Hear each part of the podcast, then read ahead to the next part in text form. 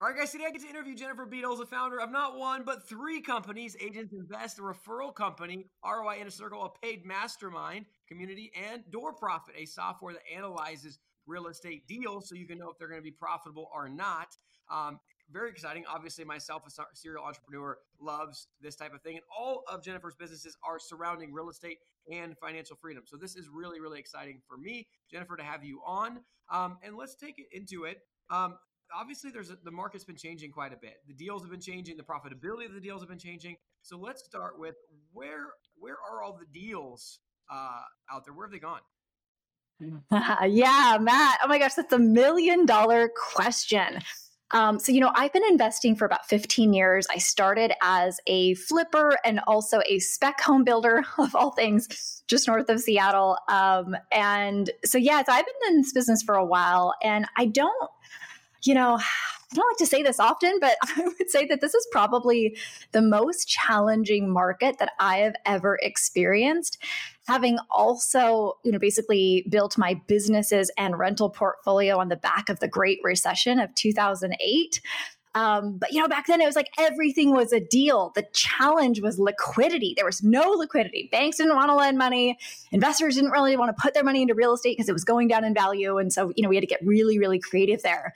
Um, but you know, right now we've just got this like the great stalemate. That's what I'm calling it. You know, we've got sellers that are maybe looking to exit, but they're not willing to reduce their price to where it would make sense for most buyers. And then, you know, buyers don't want to overpay right now. It doesn't make sense. You know, the interest rates are so high and you know collection rates uh, have gone down a bit we've got insurance rates have increased sometime i would say in the range of like 15 to 50 percent that's if you can get insurance right now. If you're in California, Florida, you're almost like out of luck, right?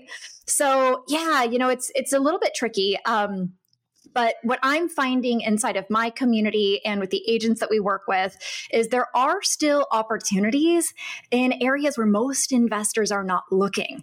So, uh, you know, if we if we just kind of take the the U.S. as an overview, I would say the state of Tennessee is probably my favorite. Uh, we've been investing in Clarksville, in Chattanooga, Tennessee, in and around the Nashville market uh, for many, many years. Seven years, I think, is when we first got into that market. Wish I would have bought a lot more back then. Um, but yeah, there's some great opportunities there. We're seeing a lot of opportunities in uh, in Kansas, in Missouri. Uh, we're doing a lot of off-market deals with these agents who are marketing to sellers. Um, so you know, there's deals out there. I think that there's a little bit of a sweet spot with small multifamily, um, especially with some of these sellers that are kind of retiring out. Um, and so we're able to do some deals there. So mm-hmm. small less than 10 units, a small less than four units? Yeah, yeah. I would say small multifamily to me is going to be like, you know, six to maybe 40 units.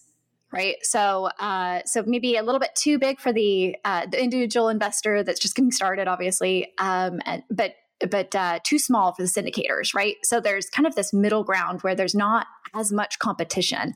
Um, it's actually fun. I, I, just got a text message from one of our uh, mastermind members this morning. They just closed on their first 45 unit uh, that was off market in Clarksville, Tennessee, and they aim to make at least a million dollars in the next 12 months from this one apartment complex. They actually, it appraised $600,000 over what their contract price was.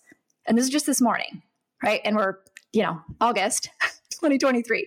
So there are deals out there. I think um, you know, investors need to work on their mental state. You've got to put a lot of offers out there. Um, you know, I was telling you, Matt, I just got back in the country, but when we're in the country, not tra- traveling, I mean, we're my husband and I were submitting maybe two to seven LOIs every week, yeah. and you know, just getting ourselves out there. So there's deals. There's just you know, you, you've got to turn over a lot of rocks right now. Now, you obviously gave us some context by saying you're submitting two to seven a week, right? So you're submitting a hundred yes. to maybe three, yep. four hundred offers a year. When you say a lot of offers, what does a lot of offers mean? Like, what what sort of number should a, a beginning investor think? I do I need to submit hundred offers per deal, or what do they need to be? Mm. Yeah, I think it depends on what types of properties you're looking for. Um, but I would say, you know, for every investor, I tell them they should analyze at least five deals a day and at least make one offer every single week. And if you can do that consistently over time, I would say, you know, guaranteed within 90 days, you're going to get something under contract. talk to us about the offer process there. So, like, you probably LOI, I'm guessing, right? Letter of intent, and and kind of it's like it's like an offer, but it's you probably do it in a way that's not binding, so it can be kind of flexible. Correct. Yeah. So my box, my box is 10 plus units, 1.2 million and above. I'm always looking for value add strategy. I like, you know, buildings that are 1965 or newer, brick buildings, ideally. Um, so it just kind of depends on what you're looking for. For the investors that are just coming in and they're looking to buy, you know, maybe their first two to four unit, um, there's probably more opportunities for that right now than the, you know, again, than the multifamily. But, um, but yeah, so so typically my process is uh, so we've kind of created this deal flow from agents all across the country, and then we've also developed uh, this software called Door Profit that basically scrubs an entire MLS. So we, you know we have um, feeds from agents that we work with and then we can also type in any property address and it's going to very quickly analyze the deal for me. It's going to give me, uh, you know, potential market rents. It's going to kind of pull in all the data sources. It's going to give me the neighborhood score because, again, I'm in Arizona. I uh, pretty much am investing I'm currently in eight different states, but I'm investing outside of Arizona for, for deals. Um, so it really just kind of narrows it down for me. And then when we find something that looks like it makes sense, yeah, we submit the LOI. A lot of times the owners are not willing to give up their full financials until we have an accepted LOI. So I have some provisions, of course, in the contract there. We get those LOI, uh, um, so we get the LOI signed. We go through the financials. Um, typically, we send my husband out to do a tour and you know make sure that this is something we want to move forward on and then you know we kind of go from there you know the purchase and sale agreement kind of typically happens, I would say, within maybe 24, 48 out business hours after the LOI is accepted. And then we move into due diligence. So, so does your husband fly out after LOI acceptance or after contract sign or? Yeah, I would say, uh, you know, we're, we're booking flights once we, once we get that LOI signed. Um, and then, yeah, it just kind of depends on how we want to work it. If, we, we're going to use an attorney for the purchase and sale agreement, or if the brokers prefer to just use, you know, their standard commercial purchase and sale agreement. We, we have a lot of flexibility in our process because we realize that every state's a little bit different and you know brokers have specific specifications on how they want things to go so we kind of you know cater to whatever works for them so obviously you have a method to the madness as far as how you build these relationships with these brokers and what value are you providing to the brokers to get them to send the deals to you as opposed to other clients Right. Yeah. Um, I would say, you know, we're serious buyers. And, uh, you know, if we have to pay cash for a property, we can. We have different options, uh, you know, or even a bridge, right? If it's if it's a property that's not stabilized, um, you know, we we have all of these different contacts and people and, you know, financing in place to kind of do any deal that makes sense. Um, and then the other part of it too is, you know, if it's a deal that doesn't meet our buy box, we have a community of investors that are also looking and so the agents know we, we, kind of, you know, become one buyer source for them, if you will. And so they know, again, if it doesn't work for me, then there's a high probability that another investor inside of our community will buy from them. And so it really just kind of streamlines the process for them. It actually puts them in uh, a situation where they need to focus more on lead generation for deals as opposed to deals and clients as agent. And by the way, and I've been an agent, uh, gosh, since 2009. So like going on 14 years now. And, and I was an investor agent, of course. That was my bread and butter was working with real estate investors. So I completely resonate and understand the challenges that agents go through of you know you've got to constantly lead generate for clients. You've got to find the deals. You've got to you know show the properties do the inspections and negotiations all the things. So we try to make it very very easy for the agents to transact with us. Yeah. And so and obviously i'm assuming the development of the software was to speed up the process of getting to a decision. Exactly. Yeah, it was, you know, uh, kind of uh, scratching my own itch in a way because we have so many deals that we're going through and analyzing while also you know identifying maybe some pain points for both agents and investors. Um, a lot of investors for example you know if they were investing out of state kind of following our lead they would have questions around well is this a good neighborhood or not? And as agents know we can't comment on on those things, right? You know, we're, we're prohibited from making those kind of comments. And so uh, it used to be that that Trulia, the only reason why you would ever go to the Trulia website was because it had a crime map. Right? You could type the property address in, you know, get an idea of what the neighborhood looked like. And then Trulia stopped publishing that in I think it was December of 2020. So it's been gone for almost three years.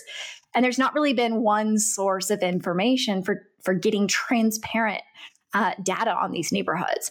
And so we rebuilt that. And so now, again, you can type in any address, you can get, it's going to give you a neighborhood score. It's going to give you if the population is increasing or declining. Um, and, it, and this is, by the way, this is at the neighborhood level.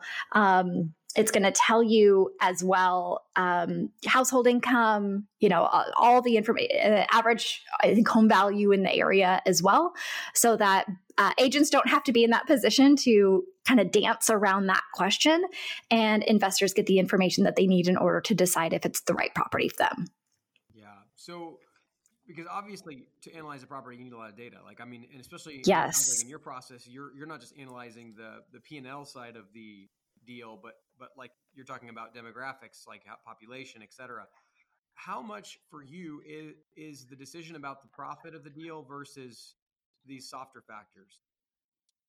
Yeah, I would say that the location is the most important. So you could have I mean like like for example, I would rather overpay for a deal in a premium location than I would to get the deal of the century in you know a D class neighborhood in a war zone. uh, having worked with investors for so long, I you know have have kind of noticed the trends of when deals go wrong. The number one is they bought in the wrong area, right? And so you know they're always they're struggling with occupancy issues. They're struggling to keep good property managers, even find good property managers. They're struggling to find contractors that are willing to go there. They're you know attracting tenants that are contributing to the crime in the area, potentially you know damaging the units. So so anyways, I think that that that is key. Um, and so you know we try to get into markets where we have uh, increasing population, stable job growth. Uh, I, I, would say, you know, we're, we're avoiding one employer towns, right? We want to see a diverse uh, economic opportunity for for jobs and employment. Um, and so I think that that's key. Uh, I, I, would say that that's number one. So again, I, I, mean, I've had some what looked to be really good deals on paper, and then um, you know, super excited about it, like, oh my gosh, this deal's going to make so much money. This is great. To then you get into the neighborhood specifics and realize I'm not going to find a property manager. Like this, this deal is not is not going to even you know meet my my pro forma. Yeah. So everyone who listens to our show knows Tim and I are passionate about obtaining financial freedom through real estate investing. We also know that everyone's situations and goals are different, and while there are programs out there that show you a path to financial freedom, many of these programs are just too cookie cutter and don't take your personality, situation, and desired outcome into account. Think about the number of times that you've watched a guru online and tried to do the exact same thing as they did, but had nowhere near the same results. You are not alone. When I got started, I was continually paying for courses and getting only partial results until I discovered the path that made sense for me. The results prove this out. Most online course creators have let us in on their dirty secrets that 90 to 95% of their students never complete their course and achieve their desired outcome. This is not something that we're okay with. The benefit of working with Tim and I is that we are interviewing between 5 and 20 people every single week. We have accumulated hundreds of seven figure strategies and got an inside scoop from these successful entrepreneurs. We're able to work with you to pick the strategy that will best fit and then help you create the custom plan to take you quickly into financial freedom. As a former math teacher, I always taught my students that the fastest way between two points is a straight line. If you want to get rid of the many curves in the road that can make the journey longer and more costly, then go to coaching.freedomchaserspodcast.com and book a call with us. And let's get you on a straight line path to freedom. Well, obviously, neighborhood is going to be really important, but when you're evaluating deals in light of the this would you call it the uh, the great stalemate, right? Yes. Where rents, where rents are rent collection is dropping and insurance is rising. How does that impact your investing strategy? Do you have to keep more reserves? Uh, do you write offers at lower prices? How has that affected your strategy? Yeah, we've always taken a conservative approach to underwriting. And so we haven't deviated from that. Um, I think the biggest thing is, you know, we're I would say getting on with our insurance broker a little sooner in the process And I see a lot of investors, for example, making the critical error of basically whatever the current ownership group is paying for insurance premium and even property taxes, they will use that in their underwriting. And that that just that just won't work right now.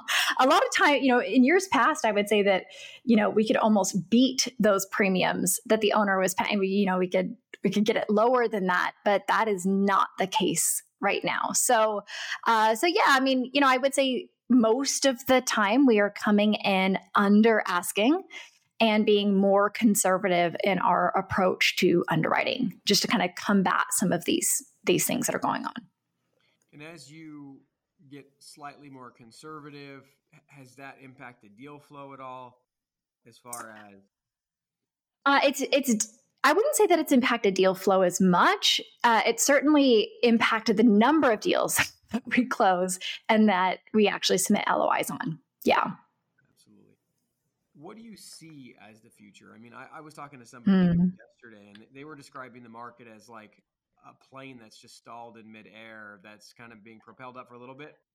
Do you? I mean, you think the plane's dropping? What do you think's happening in the future? I do not expect a market crash. I do not expect uh, prices to come down maybe any more than like five to ten percent. Um, and, and I should say, you know, to preface, it's, it's a little bit different. The residential market versus the commercial market, very different.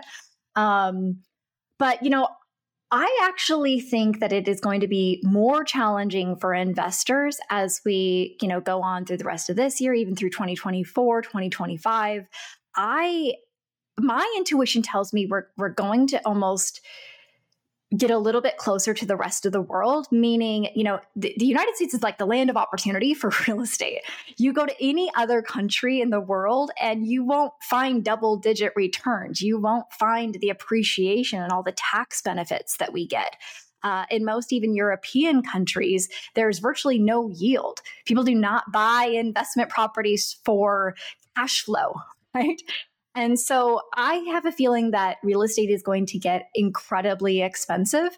I have an eight year old daughter. My thought is that it would probably be almost out of reach for her at, you know, in her 20s and her 30s to buy any investment properties that would make sense from a cash on cash or cash flow uh, standpoint.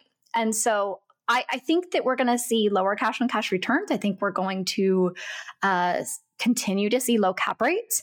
And so it's just trying to navigate this. Okay, well, how do we still make it make sense? Um, you know, from like a long term business standpoint, so that it's not you know just something that's reserved for the rich to park their money. But that's I mean, the rest of the world, maybe aside from kind of Dubai, we, we spent spring break in Dubai and did a lot of uh, real estate expo- exploration there. Um, but I, I see yield being a challenge for sure, and I think it's going to be continued uh, continued challenge of trying to make deals make sense. So let's talk about the countries uh, abroad. Why do you think it is that they don't have yield? Is it is it the competition level is so much higher? It's driven prices to a place where you can't have yield because they're smaller geographic land masses, or like what would you say are the factors? Yeah, uh, there's just a big discrepancy on you know the property values and the rent prices, yeah. right? And so obviously, you know, wages are higher in the United States than other countries. Um, but it's just, it's not an investment strategy where you make, again, you know, monthly income off these properties. Um, all of these properties in, again, European countries are like, you know, legacy properties reserved for the rich where they just park their money and they're not expecting any yield. And so, I, you know, as far as like why that is, again, I think just the big discrepancy um, between wages and then also, you know, these very wealthy individuals that have just parked their money in these assets. They're not turning them as often as we do in the United States, where we're trying to get, you know, our profit back and things like that. Um, and so I, I, think that that's the, the major reason why for sure. Now of course um, you know the united states as a whole is 300 and what 335 million people and the landmass that we have as compared to europe and these car you know, complete completely different right? So i think we have maybe you know five ten years before we really you know experience um, things that are that are very close to europe as far as that goes. But um, but yeah i think that's just the biggest difference is you know wages less less availability of these properties. But but that's starting to happen in the United States as well. Um, you know, we we have a major inventory shortage, right? Uh, builders are no builders used to build um, entry level new construction homes, and we now no longer have those price points available because it's gotten so expensive to build and develop. So, a lot of challenges that we face, I think, moving into the future. And you look at it. I mean, so you look at all the big cities like you know L.A. and, and San Francisco, obviously being closer to me, but um, a lot of a lot of big cities on the East Coast as well. They're they're way out of affordability for the, the new home buyer, and obviously there's pockets across the U.S. where you can, but as I would imagine, as we continue to populate, and and you know, to your point too, as construction costs get more expensive, there will be fewer, if any, spots in the U.S. maybe 10, 20, 30 years from now for for new buyers. Absolutely, I think you'd be hard pressed to even find any new construction in the United States right now that's under two hundred and fifty, three hundred thousand dollars, right? And so it's yeah, I think it's it's going to be a big challenge moving forward. Yeah, and so what what do you think like I mean, if we got a little more philosophical here, like, what do you think is the right thing as an investor, right? Like, what what's the right move for us to do? Um, obviously, you know, we have our own interest in mind of, of, of scaling up portfolios, but do you think we're also maybe contributing the problem, or? uh, I mean, potentially, yeah. I, I, I think I think the best way that we could contribute on a positive level is build more multifamily, build more, uh, and, and multifamily in that context is what I'm saying is, you know, duplexes, triplexes, fourplexes. And we're seeing, you know, the zoning regulation start to work in our favor with that. Uh, you know, I know California has pretty much done away with the residential zoning, you know, so, so they're working on that. Um, you know, in Arizona, they're working on that as well, and Washington State. So, you know, we're seeing we're seeing that change. Um, also, you know, with the, the we call them DADUs in, in Seattle, where I'm from, but ADUs, mother-in-law units. So that is changing. I think, um, you know, what I would love to see the governments do though is provide tax and incentives for, you know, adding maybe more affordable uh, units or, uh, you know, I mean, also maybe some of the water districts could reduce their fees. It's so, it's so expensive. I remember uh, our last building development project that we did was in 2019 and i think we paid $75000 for water connection fees for one duplex right one duplex i mean $75000 it's just it's insane and so, you know, if we can if we can bring down some of those uh, building costs, then I think it'd be a lot easier to um, to contribute additional affordable housing for sure. Yeah, and obviously supply would be a big answer. You know, Absolutely, develop a lot lot more supply. And it's interesting, right? Because I mean, obviously, you need the investors to be able to do that, right? You got to have the people that are taking absolutely. Um, and the interesting thing about it is, obviously, the lower the cost of the housing is worth it. When it's done, the less incentive there is for the investor to develop it, and so on and so forth. Um, For sure. Yeah. So, all right, you're managing three different businesses. Like, how, how does this work? I mean, obviously. Yeah. Well, f- well, four if you look at our rental portfolio. Right. Exactly. so, yeah. Yeah. Yeah. Yeah. Um, you know, we have a lot of systems and processes in play. Uh, I do have an incredible team that supports me. Um, and so, you know, to me, it's all about time blocking. Um, so, you know, again, I, I, have my KPIs that I need to do on a daily basis for every different business. Um, and you know, I just tackle those every day. Um, but you know, for the for the most part, I would say I get up at like 5 a.m. I'm done with work at about 2:30. My family and I we travel about 12 months, uh, sorry, 12 weeks out of the year, and um, and so yeah, I mean, I, I again, I just chop it up to systems and processes and time blocking for sure and like really understanding what's going to drive the needle in these individual businesses. What does work look like for you when you're traveling? So primarily we take a lot of time off. I might uh, when we're traveling so i just told you we got back from uh, nine weeks traveling southeast asia. Uh, i do a weekly check-in with the teams and then my husband uh, he manages he's our asset manager. So he has um, not all of our property managers he meets with on a month on a weekly basis but if we are if we have a property that's in stabilization phase he is we, meeting with them typically every tuesday. And so there's a lot of kind of follow up there. Um, and then it's you know managing cpas and bookkeepers and attorneys virtual assistants. We have uh, four virtual assistants that work with us that do all the things. But we manage it. We you know we really enjoy what we do. We have a lot of free time still. And uh, So yeah, that's that's how we do it. A lot of trial and error. You were just in Japan, Thailand, Philippines, and I think there was one more spot. About Indonesia, yes. Indonesia, thank you. Out of those, like if, if, you could only go back to one of them, like what was your favorite place, uh, favorite experience? So Indonesia is hard to beat. We are very much adventure people, and so we were, you know, in the water snorkeling every day. Um, and you know eating really really great food and just like enjoying life.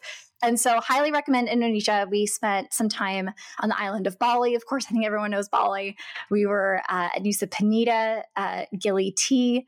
So just some really really cool islands there. Uh, incredible snorkeling. That the uh, in gili t gili trawangan they call it gili t there uh, we were staying at a little villa. There's no motorbikes on the island. There's no cars, so we ride around in bicycles. And you know, every morning we would wake up, get our breakfast delivered to us in our little villa, jump on our bicycles with our snorkel gear, jump into the beach, and be swimming with sea turtles. You know, in the first like ten minutes. So it's it's an incredible country. Um, very very beautiful people, beautiful landscape. Highly recommend. Amazing. I, I've spent a fair bit of time in the Philippines. Uh, we're mm. super curious where you went there and how your experience was. Yeah, so we we we actually got stuck in a bit of a typhoon. Oh, um, so they are stranded up there. You hear about them, right? They they are real, you know, and it's funny. We got there, um, so we spent time on the island of uh, Palawan. Mm-hmm. We went, uh, yeah, you know, of course, flew into Manila. We spent some time in Coron. Really enjoyed our time in Coron, and then El Nido as well. Oh, yeah. uh, yeah, but we we got stuck uh, in El Nido. The typh- uh, the typhoon had come in, and we got stuck at an airport. Uh, like middle of the night, you know, all the the power was off, and so it's like we're sweating, waiting to like maybe be able to take off. Um, but that but Philippines is beautiful. We really really enjoyed the snorkeling there. Really enjoyed the people. Just had a beautiful time. Great food. Love everything about it as well. Amazing. So what is your vision um, for your life and business? And you can obviously be pretty nuanced in this answer because you've got the software, you've got the community, you've got these different things going on. Yeah. The broad context of what's your vision for life and business next 12 to 18 months? Yeah. So for my husband and I, we love, I would say, growth and contribution. Those two values really just are the top values for us. And so, a couple things that we're exploring right now is actually uh, de emphasizing our focus on multifamily and looking into some other asset classes. So, you know, we're here in Phoenix. Um, my husband is actually working on some ground up developments, doing RV storage, maybe getting into, again, this would be a completely new asset class for us. So, a lot of opportunities to, uh, to learn through that experience. And then, other than that, I mean, software is also new for me the software company Door Profit was started in 2022. And so I'm learning all things SaaS and how to translate, you know, what I know uh, with Excel into software that's intuitive, that, you know, makes sense for me. And then, of course, makes sense for agents and investors as well. And so for the next 12, 24 months, I think we're going to be exploring some of these new, again, asset classes and different types of businesses while also having fun and enjoying life.